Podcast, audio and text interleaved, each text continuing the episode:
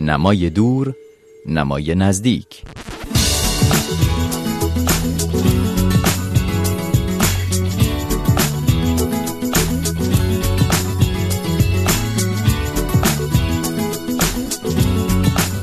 وقتی که سارا دنیس دبیر دائمی کمیته جایزه سوئدی نوبل رأس ساعت یک بعد از ظهر روز پنجشنبه آن در منتهی به سالن مملو از خبرنگاران و فیلمبرداران و عکاسانی که از ساعتها پیش در انتظار گشودنش بودند را باز کرد ایستاد و برنده نوبل ادبیات 2016 را اعلام کرد. شاید کمتر کسی تصور می کرد با این نام مواجه خواهد شد.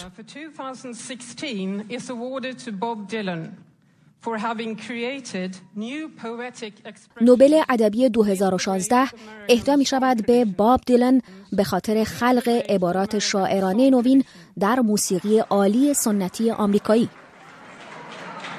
رابرت آلن زیمرمن مشهور به باب دیلن خواننده، آهنگساز، شاعر و نویسنده 75 ساله و افسانه‌ای آمریکایی مردی که از نخستین سالهای جوانیش از دهه 60 میلادی به بعد جهان موسیقی و تران سرایی را با زندگی یک فعال اجتماعی روشنفکر درآمیخت.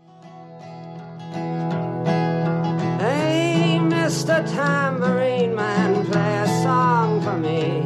I'm not sleepy and there is no place I'm going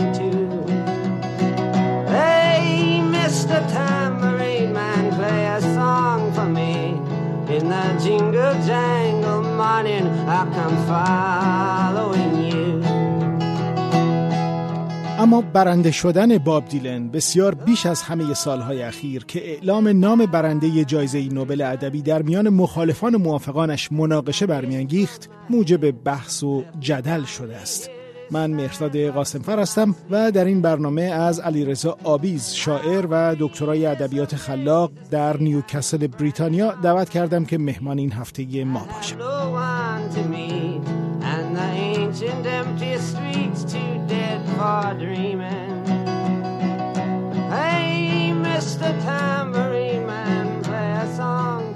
خب آقای آبیز به نظر میاد که جایزه نوبل ادبی 2016 خیلی فراتر از مجادلات و مناقشاتی که سالهای پیشین درباره برندگان جایزه نوبل ادبی همیشه ایجاد می‌کرد امسال در یک موقعیت کاملا متفاوتی نقدها و مخالفتها داره اعمال میشه با برنده نوبل ادبی امسال باب دیلن. بله همینطوره. نکته اینه که آکادمی سوئد در دادن این جایزه دیلن رو یکی از شاعران بزرگ در سنت زبان و ادبیات انگلیسی تلقی کرده و به این دلیل بهش جایزه داده یعنی در واقع به عنوان یک شاعر. اما در این حال در مصاحبه‌ای که دبیر دائمی این جایزه داشت در پاسخ به انتقاداتی که مثلا دایلان بیش از اینی که شاعر باشه یک آوازخوان و یا یک موسیقیدان هست اشاره کرد که در یونان کهن هم سافو و هومر شعرهاشون رو به آواز میخوندن یا کسانی شعرهای اونها رو میخوندن و اما این بین معنی نیستش که اینها ادبیات نیست. ما امروز اونها رو به عنوان ادبیات می‌خونیم. در مقابل مخالفین استدلال می‌کنن که اولا اشاره به ادبیات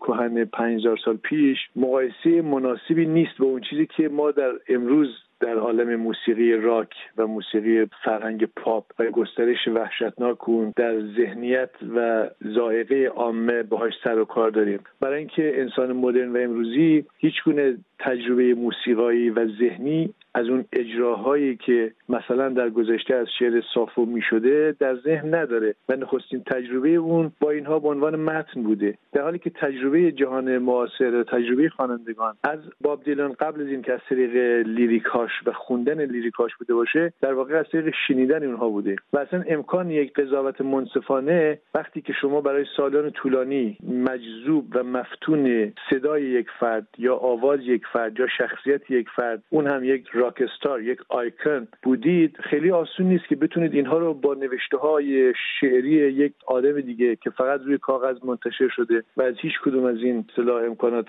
ثانویه مثل صدا موسیقی و اینها بهره نداشته بتونید مقایسه بکنید و بعد تصمیم منصفانه بگیرید. نکته اینه که در گذشته هم مجادلاتی بوده به دلیل اینکه در هر حال جایزه ادبی تا حد زیادی سلیقه درش دخالت می‌کنه. ولی امسال نکته اینه که یکی از ایراداتی که به کمیته نوبل می‌گیرن این هست که در اساسنامه کمیته نوبل و در وصیت‌نامه نوبل جایزه نوبل معمولا قرار بوده به کسی داده بشه که برجسته ترین اثر خلاقه رو در اون سال در سال پیش از اعطای جایزه خلق بکنه و در صورتی به آثار پیشین می‌دادن که این آثار در زمان خودشون قدر و اهمیتشون شناخته نشده باشه. و کشف دوباره اونها به یک خیر عمومی منجر بشه و یا بتونه به اصطلاح پیشبرد ادبیات کمک بکنه. در مورد باب دیلان این مطرح است که ایشون از حد اکثر شهرت ممکنه در عرصه موسیقی برخوردار بوده.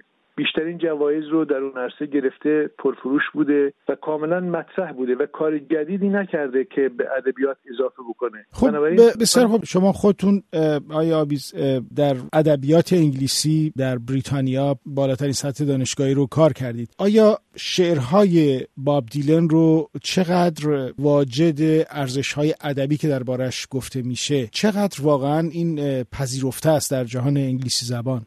باب دیلن به نظر من شاعر خیلی خوبی است بهترین کارش از نظر من همون کتاب تارانتولا یا روتیل هست که در سال 1965 66 نوشته و در 1971 به چاپ رسیده. قبل از اون البته به طور زیرزمینی منتشر شده بود. این کتاب در زمان خودش البته توجه زیادی جلب نکرد. اما اثر پیشرویی بود. تقریبا تحت تاثیر شعر شاعران نسلی بیت بود. نصر شعر منصور و در این حال سرشار از تصاویر سورالیستی و مبتنی بر یک نوع جریان سیال ذهن. ما می‌دونیم که کارهای ترانه های دیلن رو در حتی بعضی از دانشگاه های امریکایی تدریس شده یا طرح شده. در موردشون تحلیل دانشگاهی هم داریم. آیا این کافی نیست که او رو و حتی اگر مثلا چهل سال قبل 50 سال قبل کارهایی در این سطح داده باشه که بتونه وارد آکادمی بشه رو الان تجلیل بکنن؟ نه نه به نظر من نیست برای اینکه اولا هدف جایزه نوبل تجلیل دستاوردهای یک عمر یک آدم نیست. نکته مهم اینه هدف جایزه نوبل طبق اساسنامه اون اینه که به افراد آزادی خلاقیت بیشتر بدن. به کسی که تقریبا در پایان عمر خلاقیت ادبیش هست به خاطر آثاری که پنجاه سال پیش خلق کرده حتی اگر واجد ارزش ادبی خیلی بالایی باشه در صورتی جایزه نوبل بایستی بدن که کشف دوباره اون آثار امروز بتونه به یک جنبش جدیدی به یک حرکت جدیدی منجر بشه. خیلی از منتقدین اعتقادشون بر این است که همه اینا رو هم که بذاریم کنار در حال حاضر نویسندگان بسیار تاثیرگذاری در قید حیاتن که آثارشون ادبیات رو گام به جلو برده از فیلیپ راس در خود امریکا تا جویس کارول اوتس یا اسماعیل کادار در اروپا و نام های دیگری مثل نگو تیانگو که یک نویسنده کنیایی هست و مثلا خاویر ماریاس از اسپانیا جان فاس از نروژ یا کون شاعر کره که زندانی سیاسی و چهره جهانی هم است. علاوه بر اونها کسایی مثل کندرا یا مثلا مثل موراکامی هستند که ازشون اسم برده میشه. به حال گفته میشه که جهان ادبیات الان چهرهای بسیار بزرگی داره ولی اونها رو نوبل ندیده گرفته. آیا اونها هم واقعا نیاز به نوبل دارن؟ اگر با همین استدلال بریم سراغ این موضوع. کسانی که در این سطح مشهور میشن دیگه چه نیازی به نوبل دارن؟ بله، ببین نکته اینه که هدف اصلی این رو می‌خواستم بگم اتفاقا هدف اصلی نوبل و در گذشته عملکرد سالهای اولیه نوبل این بود که معمولا به نویسندگان جوانتری که در اوج خلاقیت خودشون بودن جایزه می‌دادند برای مثال رودیارد کیپلینگ در 43 سالگی آلبر کامو در 44 سالگی سینکلر لوئیس در 45 سالگی برادسکی در 47 سالگی رومن رولان در 49 سالگی. اینها در این سنین جایزه نوبل گرفتن که معمولا کسانی بودن که یک یا دو تا کتاب خیلی خوب خلق کرده بودن و جایزه نوبل می‌تونست هم به اونها امکان خلاقیتی بیشتری بده و همین که یک راهی برای نویسندگان جوان دیگه پیش پا بذاره. در سالیان اخیر در مواردی جایزه نوبل این کار رو کرده مثل مثلا جایزه اورهان پاموک.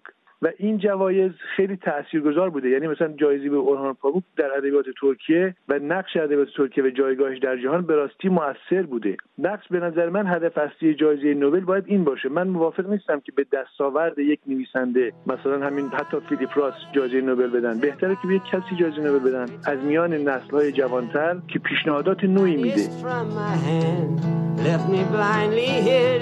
آنچه که شنیدید گفتگوی من مهرداد قاسمفر بود با علیرضا آبیس شاعر و دکترای ادبیات خلاق در نیوکاسل بریتانیا درباره جایزه ادبی نوبل 2016 سپاس که همراه این برنامه بودید. تا هفته بعد.